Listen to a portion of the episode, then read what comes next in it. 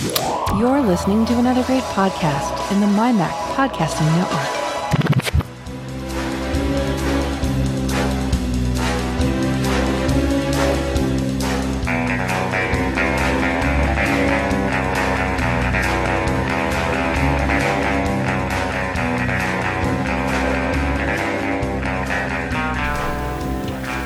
Welcome to another Geeks Pub. Tim Robertson here with David Cohen. Hey, David. Hello. It's hot as hell here. Is it? It's humid as hell, I should say. Yeah. Yeah, we've had a lot of humidity this week Oh, for, it's just uh, bad. for Britain. Yeah. You uh, print a piece of paper and it just flops over. There's just so much moisture in the air. So, so I was I was walking through London because I do a couple of days work in week, in weeks, a couple of days a week in London at the moment, and I have a a backpack that's specially designed not to make your back sweaty. So it kind of has a big bow in the back, so Yeah. there's a big airspace behind your back, and meshing and all this sort of thing didn't help a jot. No. Yeah. No, because it's it's protecting you from your own body. You know what Well, I mean? it's the uh, the idea is, is meant to is meant to let your sweat evaporate. Yeah. But the problem is, it's so when it's humid, the sweat just doesn't really No. evaporate very quickly. Uh, and of course, you know, I'm a big guy as well, so I sweat when I get hot. So So a lot of cool and not so cool things going on, or maybe they're good ideas. I don't know. Uh, in the uh, in the geeks world right now, and so we want to kind of say- I Hmm? was thinking actually this morning, it's kind of funny because we we now tend to cover more news in Geeks Pub than we do in Tech Fan because Well. the uh, the kind of the uh, you know the the the geek space in terms of the media industry is so much more busy than what's going on in, in oh, tech at the moment. Oh, well, I mean, it's a yeah, exactly, and it's always it's the new all the time, and then Yeah. it's the retro, and then you know, but there's I, there's so much going on in the entertainment world, and when you're talking about geeky stuff now, that that's kind of what you're talking about is entertainment, whether the entertainment's Yeah. video games or movies or TV shows or music. Yeah, That's- we, we still we still haven't launched the period drama cast yet No, I know it. because it's not quite as busy. No, plus it'd be four listeners. Um, actually, probably more than that. But I did buy something new yesterday. My uh, dishwasher died. This Right. isn't a geeky thing. Well, it kind of is, I guess, maybe. Um, I did some homework many times about dishwashers, Uh-huh. and I end up always buying one that's convenient rather than just, you know what, suck you up, spend the money. This is the fourth dishwasher I bought in 10 years. That's a problem with modern appliances. Well, it is and it isn't. If you buy the right one, it's not a problem. And Bosch, by far, is the one that seems to be the one to get. They make them the best. Yeah, I'd I'd agree with that. Though uh, there's a company called Miele who uh, actually say that they design their appliances to last ten years plus. Yeah. Um, Well, so does Bosch. um, yeah, and and that you know you pay a lot more for them, but the idea is is you don't need to replace them every three years. Well, and and so finally I bit the bullet and I bought their top of the line Bosch 800 series and installed it last night and you know it costs a whole lot more but where I bought it from they had if you sign up for their credit card 12 months same as cash i.e. 0% financing so I was like well I'll do that what the hell I'm never going to use their card unless it's a 0% because it's like stupid APR on it Well, not only that. I mean, if you're in a position that you can buy it outright, then putting it on zero percent makes sense because Yeah. you're just spreading the payment. Well, that's just But what I no point- If you're in a position to buy it outright and you borrow money and pay interest to Right. to to buy that kind of, It's like a thirteen hundred dollar one, and I was just like, "Well, why don't I just use their money and just over the next, Exactly. you know?" Yeah, I, I know what's going to happen though. In about seven months, I'm going to s- get sick of going in there and, and paying money, and I'm just going to pay it off. So, well, do you have to keep go- what you have to keep going in there? what do you mean? Oh, of course. So in Britain, we have this thing called the direct debit scheme. Oh, we could do that here. There's ways to do it. I just don't want to give any kind of credit card company access to my bank account. Right. No. Yeah. uh, Okay. So direct debit has um, all sorts of financially regulated rules about what you can and can't do. Well, but And that's so not the issue. The issue is security breaches that we hear about all the damn time. Right. That oh, they got a bunch of hackers stole a whole bunch of information from this credit card site, Yeah. Okay. and yeah, I don't want direct- that linked to my yeah, bank. I, I I understand that, but uh, I mean, I don't- get it that if they drain my bank account, obviously my bank's going to correct the problem. Yeah. But that could take a little while, and screw that. Okay. Anyways, I'm happy with it. So uh, let's get into geeky stuff. Right at the beginning of the show, you guys heard some music, and that music, of course, was the James Bond theme. And uh, Monty Norman, you talked about this. Um, I don't remember if it was last week or two weeks ago on Geeks Pub, but um, that he passed away just recently, and he was the composer for that song. A- and for for a long, he was the real composer. For a long time, everybody thought it was John Barry who, um, I think, uh, rearranged the theme. Um, but actually, it was Monty Norman who composed it, and um, eventually he got the recognition he deserved. And I, I would say, you know, it's not often you say this, but but you know, we've talked before about how iconic pieces of music really kind of support media. Yeah. I would say part of the success of James Bond is the incredible coolness of that piece of music and the way it captures um, not so much what James Bond was in the books, but the the uh, the way it captures what they were shooting for in the movies. Yeah, it's of very mysterious and actiony, mysterious and it's and dangerous. it sounds, dangerous. It, yeah, it sounds. but it's lethal. also yeah, it does have that suaveness to it. Like Yeah, you know, exactly, He's cool yeah. and he's a ladies' man, and it, it's one of those rare themes that really does capture the spirit of the character, at least in the film regard. Uh, Yeah. Books are different, but it really does, and it's. I mean, wh- when did that come out in the '60s? Yeah. late '60s. Yeah. Um, They've used that in every single James Bond movie. Not look, they've re-recorded it and they've edited it, but the essence of that song has. I mean, we're 60 years into this music, and it's still. uh, When you hear that, there's you know exactly what that is. Well, and and that's the thing. It's one of those pieces of music, kind of like the um, the fanfare at the beginning of the Star Trek theme. It's one of those things that even people who've never really kind of sat down and watched a lot of the media recognize as that character. Yeah, Um, one of my favourite things about it is the fact that it has this uh, at the end of the piece of music. It has that magic chord. Um, it's a really weird chord, and you can just hear that chord or play that chord, and immediately you think spy. yep. Yeah. Um, you could do that without playing the rest of the music. I mean, that's how iconic that because the chord is. It's. I remember musically. Apparently, it's really, really odd, but it's so memorable that you could just hear that chord on the on the guitar, and you'd immediately think James Bond. Yeah. and that's that's truly uh, a remarkable. You always wonder when these guys are creating these things. You know, is it just another day at the office, or do they realise that they, you know, do they go home and I going, well, actually, I really hit it out the park that day, or is it just like, oh well, you know, job done. What's next? I pro- you know, honestly, I probably think it's the second. I think that it's Yeah. their job. I mean, Yeah. when I sell a car, I'm not thinking, you know, awesome and I'm great and boy, they're going to love that forever. I'm thinking, where's the next customer?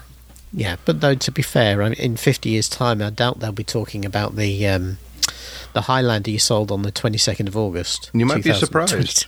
You might be surprised. It could be their favorite car of all time. I had a customer Yeah. come in last week, as an example. Now, I remember I started selling cars in uh, July of 2016. Yep. So I've been doing it for a little while now. Yeah. And had a customer come in, and he had a mask on.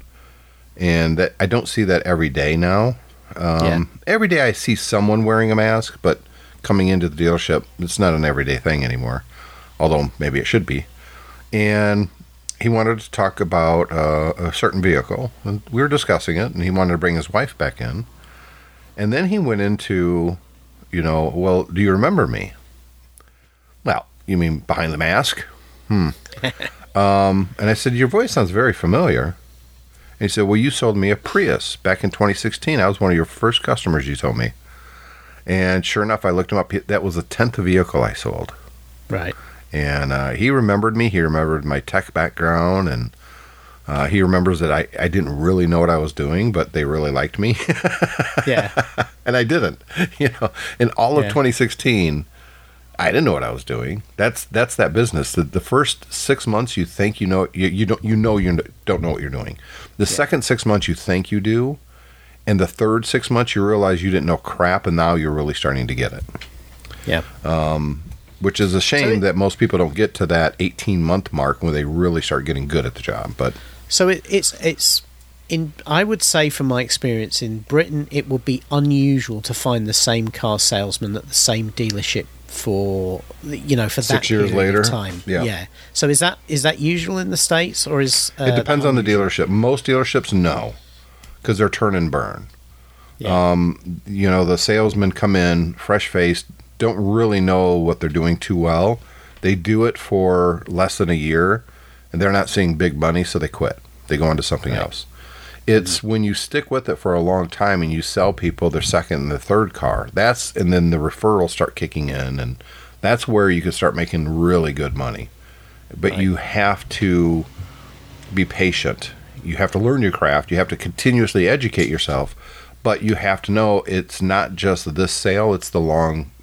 A, a guy that's still there, uh, he was the number one guy forever. Uh, at our now it's usually him or me every single month.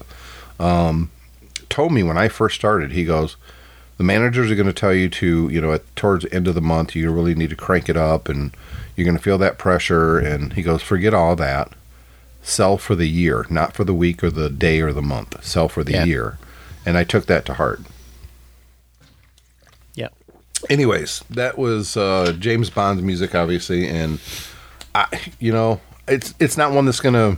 I'm not gonna purchase that song and listen to it on my iPhone driving to work or anything, but it works perfectly. Is and you hear the little refrain from that song during the movies a lot too. It's just one of those perfect theme songs that. Look, we're going to talk about uh, the Snyder cut of Justice League here in a few minutes. Uh, But if you think about the whole Snyder universe thing, other than Man of Steel, which had a really good theme song, Yeah. I can't think of one song in, in any of those movies No, because they and- weren't and- iconic. They're boring. Yeah, they're dark. And, and- yeah, and there was there was the same problem for, for a long time in the Marvel universe. Um, I mean, now kind of the Avengers theme and everything is more in people's heads, but then that's because we've seen so many Avengers. You know what's movies. funny about the Avengers scene? I was thinking about this earlier when you were talking. That the first viewing of the the Avengers, the theme song really doesn't pop out at you. No, It's it doesn't seem like it's that memorable. But now when you hear it, you know immediately that it's the Avengers and it conjures But think- images. But now I think that's it just didn't. repetition. It's not because the music, piece of music itself is that spectacular. It's just that it's been played at us so much that it's kind of starting to stick in our heads. Whereas the thing is, I would imagine the first time people went in to see Doctor No. Uh, in what 1962, Yeah. and they heard that piece of music at the start. I would imagine that would stick in people's heads. I would agree with you. Yeah, yeah. I, I, You know, and right. I don't want to say that all music is like that now, but a lot of it is. But every now and then we will get a piece of music or theme or something that really is like, wow, that's. I, I'll give you an example, um, and, and it took you a while to watch it. Um, oh, what's it? The John Cena thing, Peacemaker. Yeah, Peacemaker. Yeah. Now they use a piece of music from uh, the '80s. It sounds like. No, it's not. Well, that here's the thing: is not the, It- it's the a new weird song? thing about all the, a lot of the music in those in those um, in the Peacemaker is that actually those are modern bands in Sweden and Denmark and Norway and places like that who are doing music that sounds like it came from the 80s, but it's much more modern than that. I think that song is only about five six years old. Yeah, but Um, but it does sound like something now. from the 80s. It, it really That's- does. Yeah. It, it, It's very iconic now because of that Yeah. show and that opening sequence when they come out badly dancing and choreographed. Yeah. And, you know, it's so bad, but yet it works. It's one of those Yeah. things that if you hear that little piece of music and you watch the series, you know exactly what it's from. Yeah. Uh, and that's rare nowadays. Yeah. Um, I mean, I started watching them halfway through the series. Uh, Neil Gaiman's Sandman, The Sandman on Netflix. Mm-hmm. Yeah. Now, I was a huge fan of the comics back in the 80s and 90s. Um, it was just, if people think it's a superhero comic, it is totally not. Yeah. Um, although they did have crossovers later in the year. But yeah, that was just trying to revive stuff. Um, the Sandman was amazing. And I was a little worried that, number one, I think Neil Gaiman's kind of a prick. Um, he, he's way up in his own head. He's kind of a prick. Just listen to his interviews and stuff. Yeah. And he's hated every adaptation of his work forever. But he's actually involved um, somewhat in the Netflix series. And he's been promoting it. And he, he was on set for a few times and all this. And Yeah. they really seem to go out of their way to be true to what that series was. And I've got to say, you know, now that I'm halfway through this the first series, it's really good. I mean, it's Yeah. not for everyone, but good Um, lord, it's so- good. So how how does it compare to the comic? I know I've never read the comic books, and the only familiarity I have with it is I, I watched the Lucifer series with the uh, where they turned turned it into like a cop procedural. Yeah, you know, with the British. British guy. Oh, well, I enjoyed it. I because I, I I liked his work and I liked the interpretation he brought to. Uh, to the character, but obviously I wasn't familiar with the original material. So, how close is this adaptation to the comics? They take ideas from the comic because Right. you got to remember uh, with a comic book like The Sandman, it really does not translate into Right. movies or TV shows. It just doesn't. So if you're going to do it, there has to be, by necessity, some changes. You know, it, it just wouldn't work. But if you can nail the atmosphere and the Yeah. style of storytelling, and you put the right people in the role and they act like they did in the comic, that's more important than saying, well, this is the first issue and they did, Yeah. you know. Um, with The Walking Dead, the first season is a prime example of that.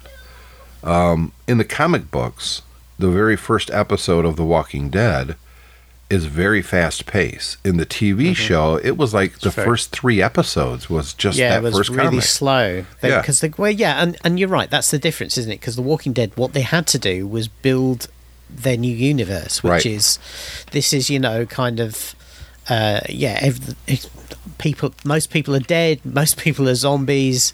But you know, the, because of that, the the world has become very quiet because all the people are gone. Yep. Even though they're zombies, and and they they brought that out really really brilliantly, and it and it re- of course in a TV show it really ramps up the tension because you're constantly waiting for the things to happen that you know the terrible things to happen. Whereas in a in a comic you don't have to do that Yeah. you know uh, and really a comic if you had if you had three issues where not very much happened okay, except occasionally people get bored Yes. because you know Well, it's a different medium And in comics, you just intuitively accept, okay, the zombie apocalypse happened.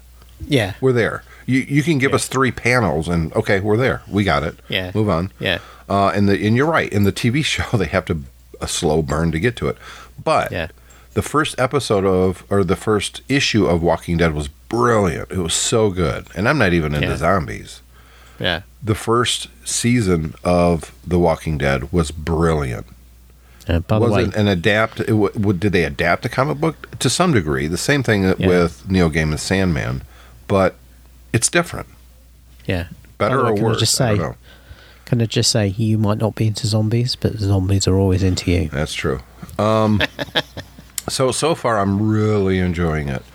I'll have to give. I'll have to give it a watch. Um, Yeah. Um, I I didn't watch. I was going to watch uh, American Gods, which was his last adaptation. Yeah, and, uh, I didn't Never got around to it. I, I well, I'll, uh, let me take that back. I watched two episodes and I was so bored out of my mind that I didn't Yeah. care. I mean, I, I do agree with you. He's he's a little bit like Alan Moore in Yes. that Alan Moore was somebody else who uh, was very uh, well, yeah, like a prick, but it's very standoffish and and uh, you know protective and selfish of his work, um, and also seemed to forget that actually he did do this work for other people and they had a right to do some Yes. of what they did with it. Yeah, um, and Neil Gaiman's like that, but I think Neil Gaiman has he he has more of a rep. I mean, everyone. uh, Don't get me wrong. Everyone thinks Alan Moore is is amazing, but but they everybody knew right from the off that he was not not very pleasant in real life. Whereas Neil Gaiman has kind of evolved into this over time. He was much more He was way Open. open. yeah in in the early days, and he's become far more curmudgeonly as he's gotten Yeah. older. Almost like a Um, hermit. Some of the stuff yeah. that you see him and you're like, geez, what the hell? Yeah. Um, so, uh, well, look, you know, these guys are um, brilliant at what they do, so they they kind of they have a right to be a little bit eccentric, I guess. But um, And it's not like a, lot of authors are like this. They're not who you think they are. no, You know, whereas if they were a, a director or an actor, you see them all the time and they're playing kind of a role all the time. Whereas for the most part, a writer is a very solitary thing. You're by yourself as you're creating this. And then you put it out in the world. And let's be honest, 95% of everything that writers write isn't very good. Nobody cares. yeah, yeah, know. and also and also as well. I mean, even even the greatest writers that the, you can't. Everyone kind of assumes that they're putting themselves into the work, and the best writers don't do that. The Right. best writers, you know, you know, they're nothing like, you know, the people they create and they write and they Well, there's the stories a good. they create. You know, there there was a good. Um, I don't remember who it was, but someone I was reading this article and they were talking about.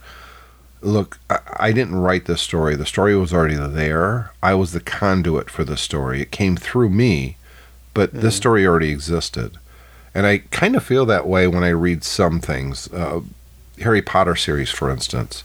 I don't Yeah. feel like I'm I'm in the mind of J.K. Rowling. I feel like this story was out there and something in the universe needed this story to be told, and she was the conduit to do it. Yeah, I'd kind of agree with that for the later books. I think the first two, to me, are very derivative of um, Star Wars. No, no, not no, not at all. They were very derivative. There was a there was a, a type of English fiction that I read a lot when I was growing up, which was boarding school stories. Yeah. Um, you know, and I, and I read them because part, partly because I ended up going to a boarding Yeah. school. But I read a lot of the, you know, for, uh, there's writers like Enid Blyton who wrote a lot of stories with their characters set in boarding schools, and then there was um, a, bit, a famous character in Britain from the from like the, the 40s and 50s called Billy Bunter, who and and this was was basically it was it was about a horrible kid who went he was imagine Eric Cartman went to a boarding school and he was English. That's basically who Billy Bunter was. He was he was really really horrible, um, and um, and yet he got into all these adventures, and it, and it was very much of its of the fact that it was like this self-contained universe which is revolves around the boarding school and what happens in a boarding school the first couple of books of harry potter are like that except that it's a boarding school with magic Yeah. and then over after that it then started to evolve into what it became which was with in my in my view was much much better than the first couple of books I agree. uh, yeah, um, and and I think that's when it when all of a sudden the kind of the the destination of the story and her picking up the story out of wherever to me came across much more. I thought the the first two, particularly the first one, I, I felt would. It, it was good. Don't get me wrong, but it was a little bit contrived to me, and then that kind of went away as it uh, as it went on. But I think that's just just reflects what inspired her to start writing the stories in the first place. You know. It was um obviously I can't really review the Sandman yet because I haven't finished the the first season. But I will say that there were some casting choices that I was like, "Yeah, that's different." For instance, John Constantine, I think it's jo- Johanna. And I thought, Right, yeah, "Oh, no. come on. That's such an iconic character. You need the right person." Well, but she pulls guess- it off. I completely Yeah. after five minutes on screen, I was like, okay, you know what? Yeah, I I I'd take her in this role now. I, I think I think the problem, uh, you know, I would say is is they faced with that is that John Constantine has is one of the few characters from the Sandman who's kind of been done quite a lot. Well, yeah, because Um, he's in and DC proper too. He's a, yeah, so so he's in he's been in the Arrowverse. He's been uh, there was a Keanu Reeves movie with him. Yeah, that was bad. Um, and and he's you know he's he's probably more well known, so maybe they thought they wanted to subvert it a little bit. You know, it's Put the focus because if you have someone that's well, like there was a guy that they, they just did a whole series with with the with that character. You Yeah. can't bring him back. You got to start. no fresh. because because otherwise people will be constantly harking back to Yep. his other stuff and and also you know you get then get this groundswell of saying people saying see constantine was great you need to give this guy his old series again and it does take the focus off so i, I can i can understand that choice i think um so i'm i'm going to be away for the next couple of weeks so i think what i might do is is the whole series available to download yeah, it's Netflix, so it's Right. Okay. So I'll, I'll I'll load it onto my device from Netflix before I go and and uh, watch it while I'm away, and then when I'm Not back, for we can talk about it. Uh, well, that's that's the beauty of watching it on the tablet when Yep. you're on vacation is that you don't have to worry about anybody else watching it over your shoulder. well sticking You with know, the uh, the DC stuff. There was there's huge shakeups going on right now at Warner, or I guess it's Discovery. Warner yeah. Brothers. So Discovery Discovery takeover of Warner Brothers Yep. Media. yeah. I mean, and what's going on very much emphasises that it is a complete takeover because effectively everything Warner's been doing up now has been thrown out in the trash. Yeah. They're Um, basically saying we're, you know, at least the head of the entire studio now says there is a plan in place, or at least they're working on a plan in place to really solidify what the DC universe is moving forward.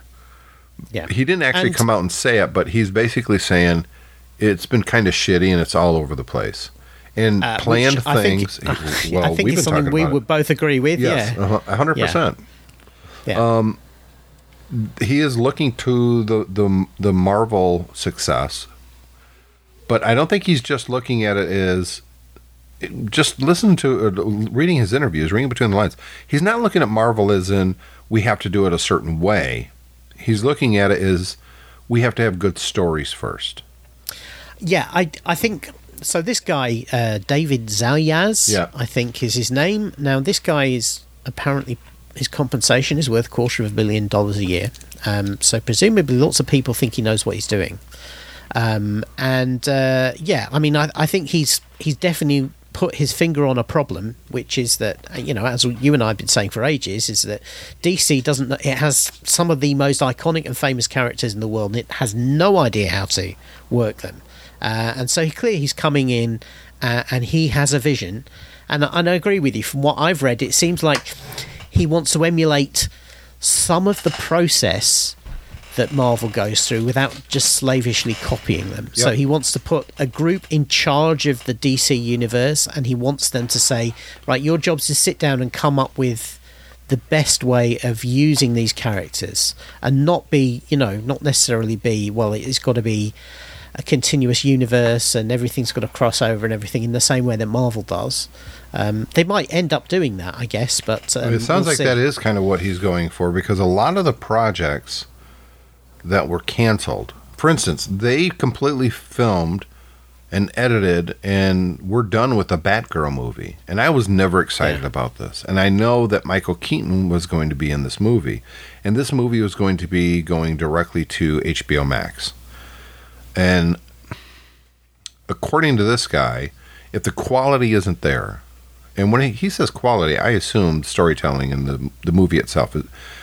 If you read between the lines, it was just bad, and that they Well, didn't want right. to spend this kind of money to a direct to video platform that doesn't recoup their money. And if the project itself isn't as good as it can be, they're not going to release it. So so here's where I have maybe some slightly slightly more problems with the speed and, and approach he's taking rather than the ethos of what he's saying because I, I completely buy into the ethos of what he's saying. I think he's right. They've got a problem. They need to fix it. They need to put a new structure in place. What I disagree with is is what he's done with this particular movie. Not because I was desperate to see it. Um, I was only really vaguely aware of it. But the history of this project originally it was going to go to HBO Max. Yeah. And then um, they decided to turn it into a thea- theatrical release. No, they didn't. That- well, they they had they before he came along. That's what they were planning to do. Yeah, they they were planning to do that, and then he's come along and said, "No, let's just uh, nix the entire project." And there's a lot of rumours going around about this. The initial word was, "Yeah, the quality wasn't up to up to snuff," but in fact now they've walked that back, and apparently the film tested reasonably well. Um, there was apparently also some debate about whether the budget they'd spent on it was reflected on the screen because originally it was designed as a as a direct to stream movie. But the problem I have with it really is that I think it is unfair to everyone involved in this project to just summarily at the last minute turn around and say, you know what, um, it's like that piece of work never happened. Well, the guys, one who, of the other the guys things, who direct, the, the guys who get it. directed it. yeah, the guys who directed it are the, are the executive producers of Miss Marvel Yep. right? They are not dummies. They presumably know how to do this stuff. They're very well respected. Marvel works with them, and I guarantee these guys are probably not going to be keen to work with DC with DC or Warner Brothers again because of the way they've been treated. I think it's a disservice to everybody involved, the actors, the uh, studio people, the editors, and all of that to just turn around and say, "Yeah, thank." Thanks very much, but we've decided that everyone's always assumed, as they assumed right from the beginning, we've decided that that work you spent the last uh, eighteen months on is garbage, and we're not going to. It's not good enough for release. I think that is unfair and I, I also think that is there's a little bit of probably of studio spin to suggest that there is a very strong suggestion that in fact there's a tax reason for doing this. Yes. because they can write it off. Uh, they can write it off without spending a lot of money at the moment, just because they're kind of mid-merger. And I think if that's the reason for doing it, I think they should come out and say it so that people who have worked on it creatively don't feel like they've been kicked in the nuts, which is how they're all feeling at the moment. Especially as it came out of nowhere, it was a, obviously a very quick decision. I just don't. I think it's all very well to say we're going to do things differently, we're going to do things right, and all of that. But what I don't think you do is you sp- don't spit in the eye of the people who've worked hard for you for a long period of time, just because you've come in and, and said, you know what, I, I wasn't behind this, and I don't think it fits my vision. My I think there issue- are ni- I think there are nicer ways of doing it than just turning around and saying, let's pull the plug. Uh, My issue is everybody that seems to be involved in this movie seems like pretty good people. Yeah. And at the same time, what's not been canceled yet is the new Flash movie, where by all this- yeah. accounts, the, the star is an ass. well, he's it's he's not just an ass. I mean, Yeah, no, he's a- he he's having some sort of um, crisis. I think. I think. I think he needs help. Is what it is. He's clearly He- he's- not he's coping basically- with his fame. there there's rumors or there's a story out there that he's taken a mother and her daughter and they're living on a marijuana plant farm. Yeah. You know, he physically assaults people, men and women. Uh, he broke into someone's house. He, I mean, this guy is This guy. he- Put it this way. This is a guy who definitely needs uh, somebody to intervene and, and the, put him in a and the- facility. and the sad part is, in if you go back and watch the original Justice League before the Snyder Cut came out, yep. and even somewhat with the Snyder Cut, he was one of the shining spots of the movie. He was the one I actually did want to see in his own movie because Well, he yeah, plays but- the role so well. I completely well, but, buy yeah, him. but but that but that's the point. Uh, you know, he was acting. He's a very he's obviously a good actor, but whether that that act represents how he is in real life is a very different. Oh no, I'm not talking about know? that. I'm just saying that it's sad that he is this person in real life when Well, no, look, the character yeah, he, he- played is brilliant. and also you know he was in um, he was in the one of the better things in the Fantastic Beast movie as well. He Yeah. plays he plays somebody in that, and you know again he he was given a really good performance. Look, it's always sad when you see a young actor of any description, a young person of any description who appears to be going off the rails, particularly when they've got talent. Yeah, and nobody's know, doing it anything. seems like such but a why waste. are they and not yeah, canceling that movie Yeah. when there's such a controversy surrounding it? I know. I, that's what bothers me a little bit. It's like, wait a minute, you canceled movie A over here, that, but, eh, but you didn't cancel B, and that's the one that's going to give you a whole lot of grief. Yeah. I mean, because that that movie's still less than a year out, but a year out, and this I think- guy may be yeah. in prison by then. I mean, good I think yeah. I think the problem with the Flash is that they've spent far more money than they spent on Batgirl, um, and they're far more reluctant to write that money off. Yeah. Um, you know, uh, and presumably, the head of Discovery thinks he's got a way of fitting the Flash into. Because obviously the Flash itself was conceived long before this guy came along, but he's got some idea of fitting it into what's going on. Yeah. But uh, you know, this is, as I said, this is what concerns me is the way he, the way he did what he did with Batgirl, made me think that maybe he's got a good vision going forward for the DC universe, but at the end of the day, he's still a ruthless businessman. Um, and you know, we all, as geeks, we all hate, we we we all like to pretend to ourselves that these these properties are not all about making money. Of course they are, but we like to pretend they're not. We don't like it when we get our faces rubbed in it. Mm. And uh, unfortunately, this guy's kind of rubbing our faces in it. That, that you know, he might I'm have giving him vision, the but this is all of the about the money. Yes. Well, I'm- yeah, but the Flash thing is a, definitely a red flag. It's- Yeah. you know, it I really agree. is. Yeah, and um, they need, they do need to, you know, and they need to take bold action, not just kind of. I think they're hoping it'll go away.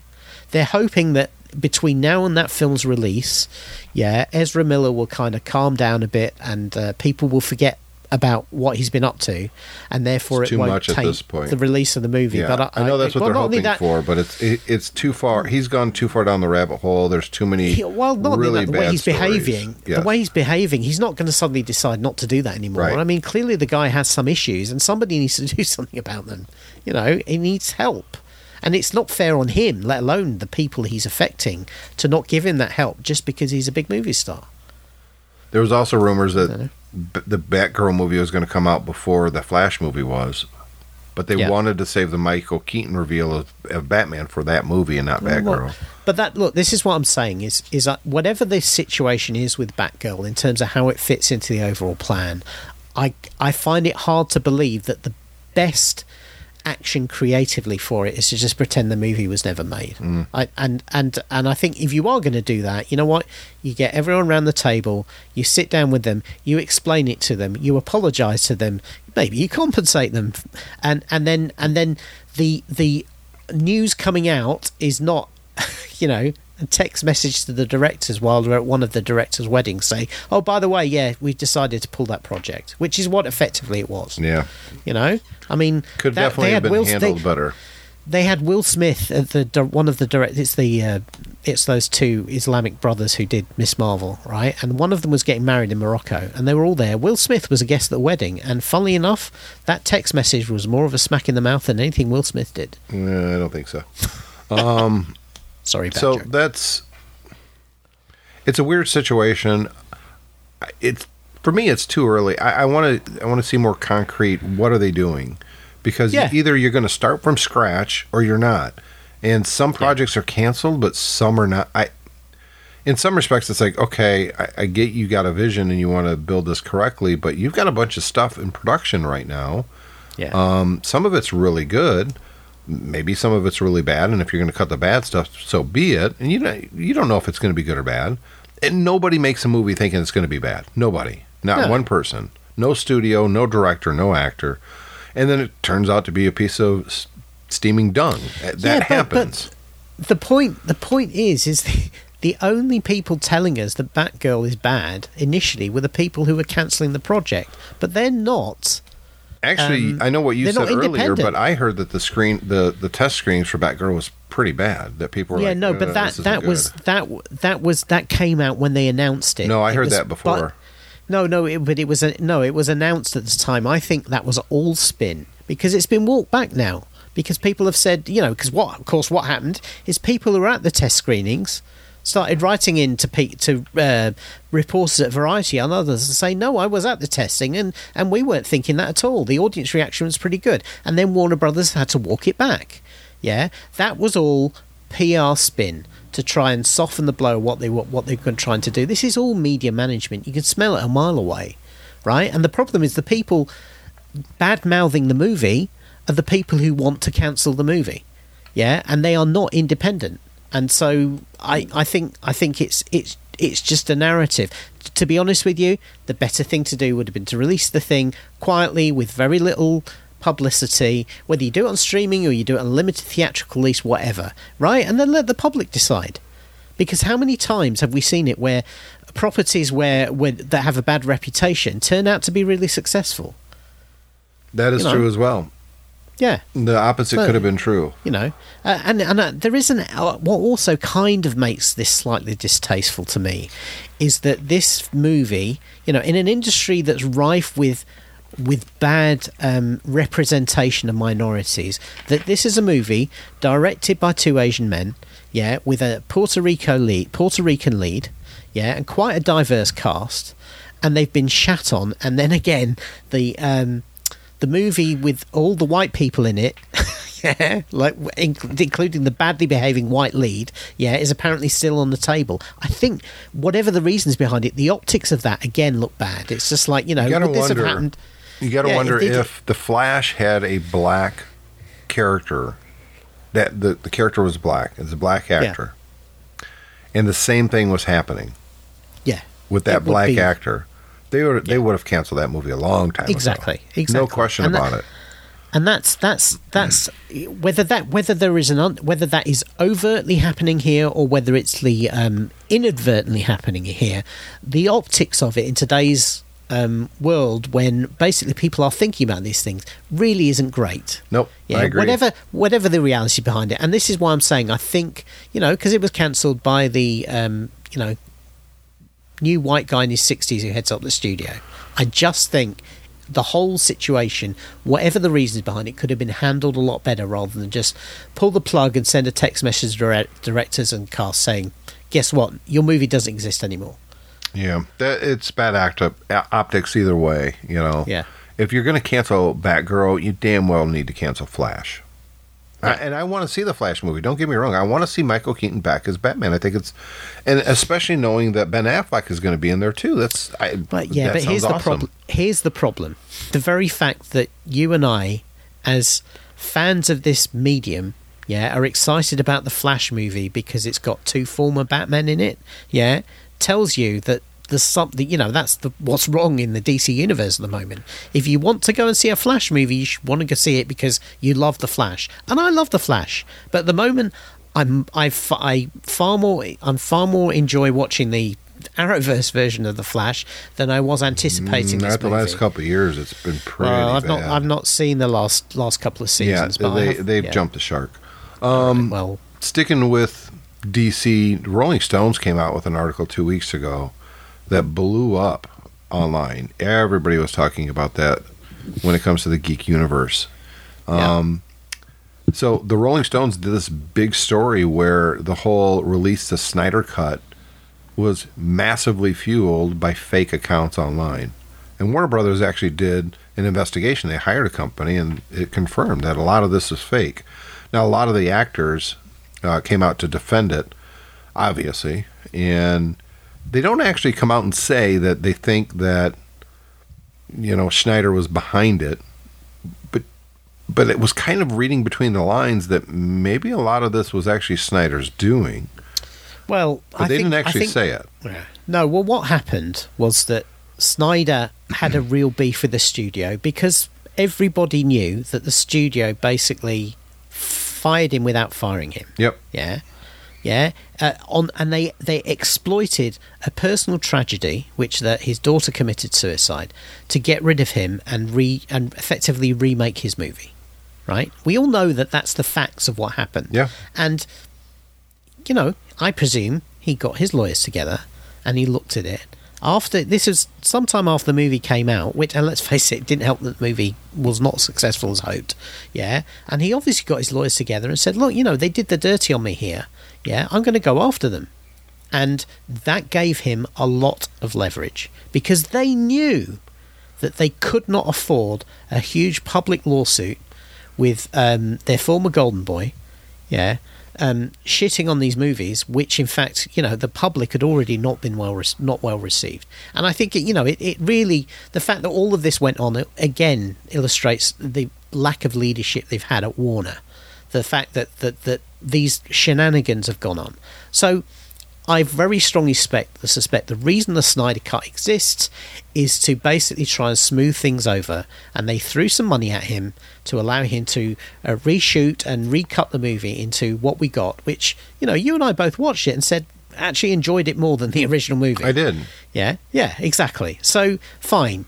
That now, how much influence? That, by the way, that doesn't mean it's a good movie. It's not. No, no, I'm saying I enjoyed it more. They, Yeah. I, I, I and it shouldn't have been a movie. It should have been a four to six exactly thing, Yeah. you know, uh, Yeah. TV series, if you will. But That's, that, they would have worked better. uh, and that's you know that was something that was always a bit iffy at, at, with them anyway and, and apparently this new guy it's very much like we we don't do direct to streaming anymore this guy sees streaming as, as a as a follow-on tail to theatrical releases so that's what we're going to get from DC going forwards but I think that's how the Snyder Cut came about how much influence the social media campaign actually had on those decisions, I think, is really where the nub of this question comes. And whether, in fact, um, these sorts of executives who run these studios really take that much notice of stuff on Twitter. I think they do. and- well, I think they take some notice, but whether whether it it's as big a, a kind of a lever as perhaps the people on Twitter think it is, is the is the nub of this question. Because obviously, yeah, as we're finding out with the whole shenanigans now with Musk and Twitter, is that it turns out that um, the bot problem on Twitter is really difficult to get a handle on. Um, and um, you know, people are starting to recognise that. If they hadn't, if, what I'm saying is, Warner had an investigation, they clearly thought right at the beginning that this was a bit suspect.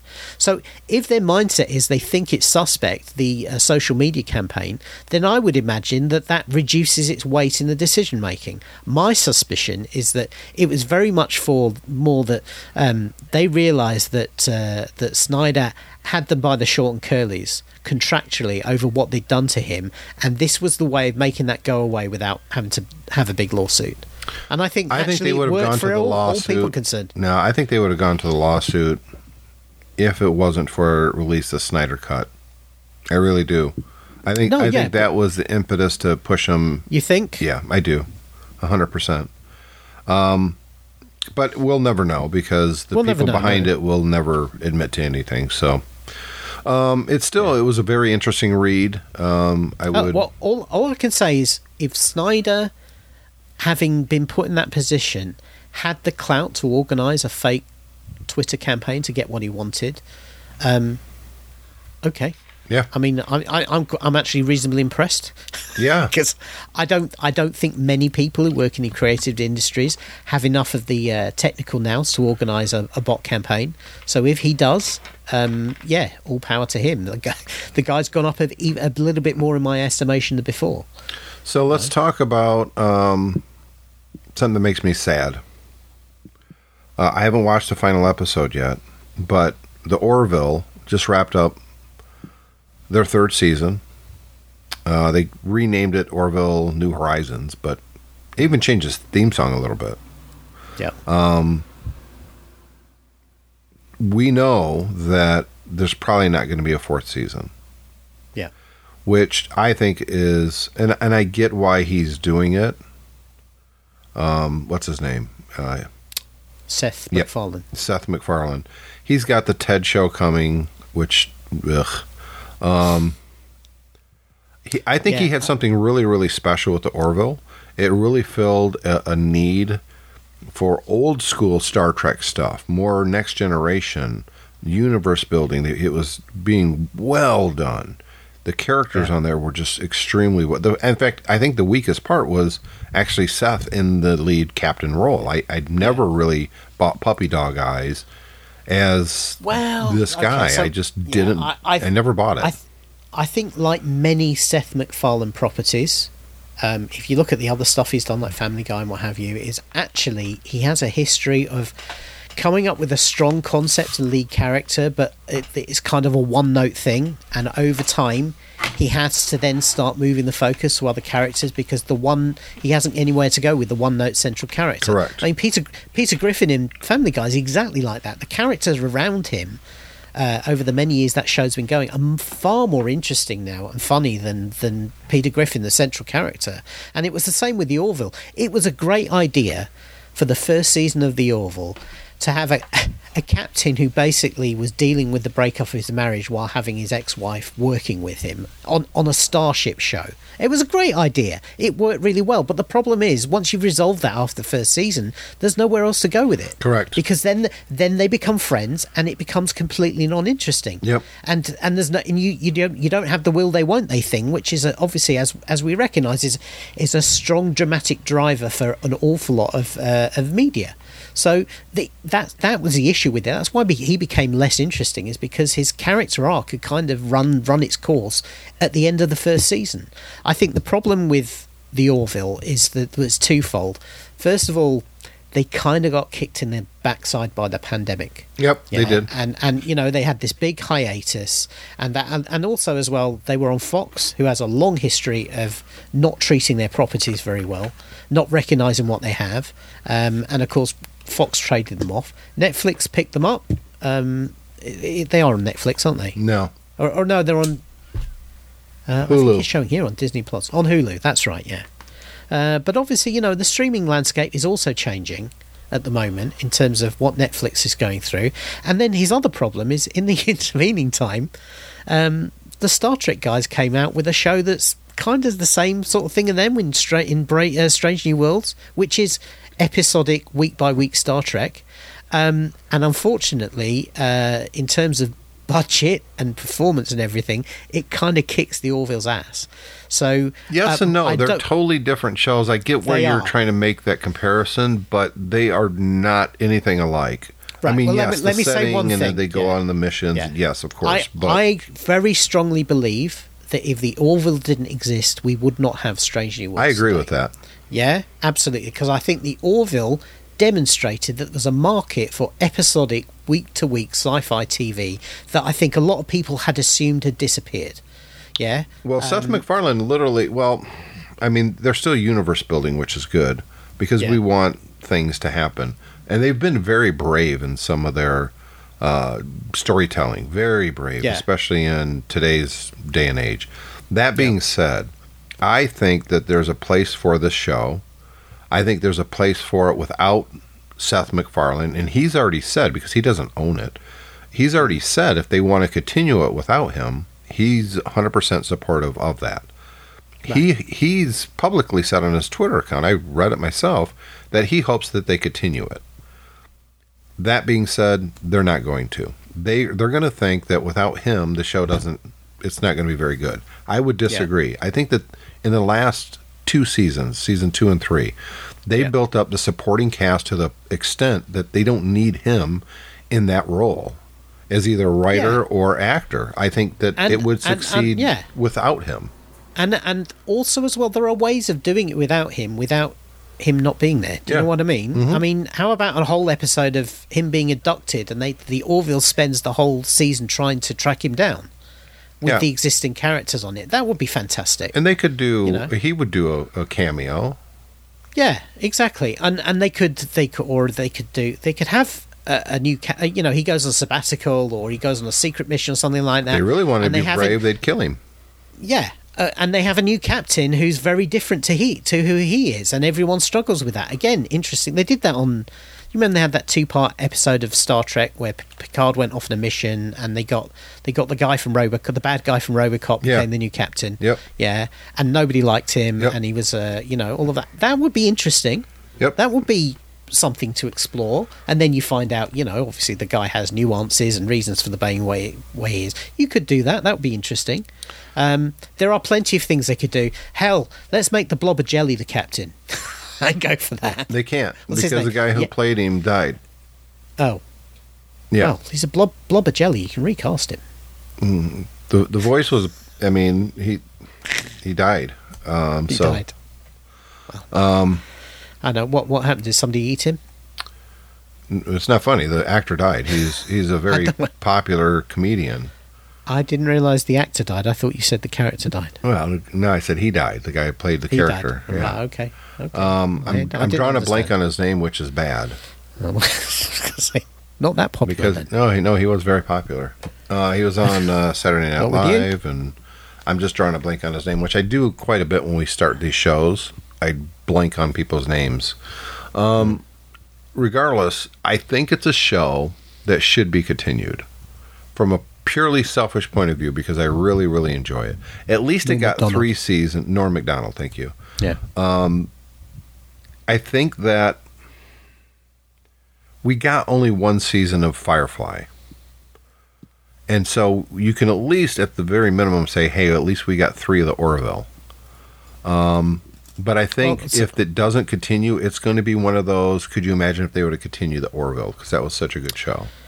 And So- it's not like it was a series developed like Sandman um, Yeah. or Stranger Things Well, no- that it no, has a kind of the whole definite ending. So, so hey, how about this? Um, because they did this with Firefly, um, they got a theatrical uh, movie to tie, kind of tie up. So how? But there's nothing theatrical- to tie up in the Orville. It's an ongoing episode. Yeah, I know, but you know. so so their their swan song instead of being just the end of season three becomes a you know Nah. a two hour movie. No, I don't accept it because there's it's it's worth continuing. It's a great Oh, yeah, property. yeah, I, I I agree, but um, the question is, in yeah, as I said, in it's it comes down to economics of the streaming business again. Yep. It's whether they think it's worth the investment. Um, and the other thing as well is that all the you know the, in a more established property, those guys' salaries go up every year. Yep. Um, I think this is part of the problem with streaming, is that actually anything that's successful, everyone involved with its salaries goes goes up every year, and the streaming companies are, ev- eventually go, you know what, we could develop two new shows for the price of what we're paying for this one, um, and uh, you know, is it really is it bringing in enough viewers? To uh, justify what we're spending on it, and I think those those economics are much more difficult to justify in a streaming environment than they are on TV. Let's wrap this up on a high note, at least for me. I don't know your opinion, but I am really looking forward to She Hulk. You know, Oh, I, me- we, yeah, we've got a couple videos out there now where it's doing. I don't know about the breaking the, the fourth wall or anything. We'll see. But um,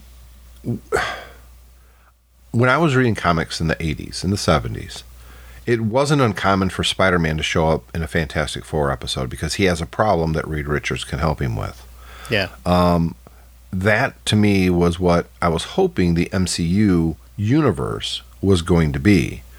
And it is to a lesser extent, but I think we all agreed when we watched WandaVision why the hell didn't Doctor Strange show up?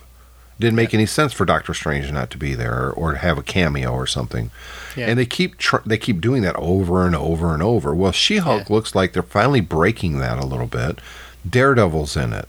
Um, obviously, the Hulk is in it, and it feels like a shared universe. Well, yeah, because a part of the conceit is is that she is that they she's going to be an attorney for superheroes. Yeah. So Brilliant um, idea. ob- obviously, that means you can bring superheroes in. She deals with their with their problems. Look, I think this. I- I really hope that they land this one because at the moment it looks fantastic. I Yep. think that, you know the Orville demonstrates that you can be successful with a much more light-hearted approach to some of these things. Absolutely. because because that was the whole point about the Orville. It made it more real because you know they would have um, you know disagreements and argument and real life stuff in it, and you know the, you have the one guy who's who's lazy and doesn't realise his potential, uh, and then you have the guy who's brilliant but also a bit of a boob and all of that. That's that sort of stuff is funny. Yep. You play it for laughs. It's funny, and um, you know, She Hulk is going to be. It's a comedy drama. It's going to be funny. Yeah, and they are they are poking fun as they did in the comics with her fourth wall breaking. They're poking fun at some of the ridiculousness of of what it's like, what it must be like to live as one of these characters in these universes, you know, and and also as well, you know, yeah, they they're very much using it as a as a comic foil against some of the other MCU characters because you know you've seen in the trailers that she's taking the Mickey out of Bruce Banner while he's trying to help her learn what she is. You know, she's not overly happy about the situation she ends herself up with, and he's going, "Oh, it's so cool, you're a superhero," and and she appears to be going, "I didn't want this," Yeah. you know. Um, it, it's it all looks very, very, very good, very amusing. Um, kind I think it starts in a week you know. or two. So Yeah. I'm- Light-hearted. Yep, She's I'm- a great actress, Tatiana Yeah, Mas- I've heard. Maslany. If you watched Orphan Black, um, it was a great, great show, and she played multiple different clones of herself in that show, and each one she acted completely differently. She is such a good actress, so I'm sure she's going to knock it out of the park with the show. So I just really hope it ends up being as good as it looks in the trailers, and not one of those ones where it's a disappointment after the first couple. And of if the. CG isn't 100% perfect, I'm fine with that. I know a lot of the when the first teaser trailer came out, the geeks came out of the woodwork and like, "Oh my god, she did that CGI is not good and it, it's uncanny valley." And you know what? I will take a little uncanny valley if it's a good show. That's all, at the end of the day, that's all I really really care about. Not only that, the, when the trailers come out, the CGI is not finished. So you know, judge it on the finished result, not on the way. And you know, we, we look, we dinged Obi Wan for some dodgy CGI as well, so it can happen. But Mostly um, you. That well, all right. So maybe I'll be the bellwether on this about whether the CGI is any good. All right. So with that, we're going to wrap up this episode of the Geeks Pub. David's going to be off for the next two weeks.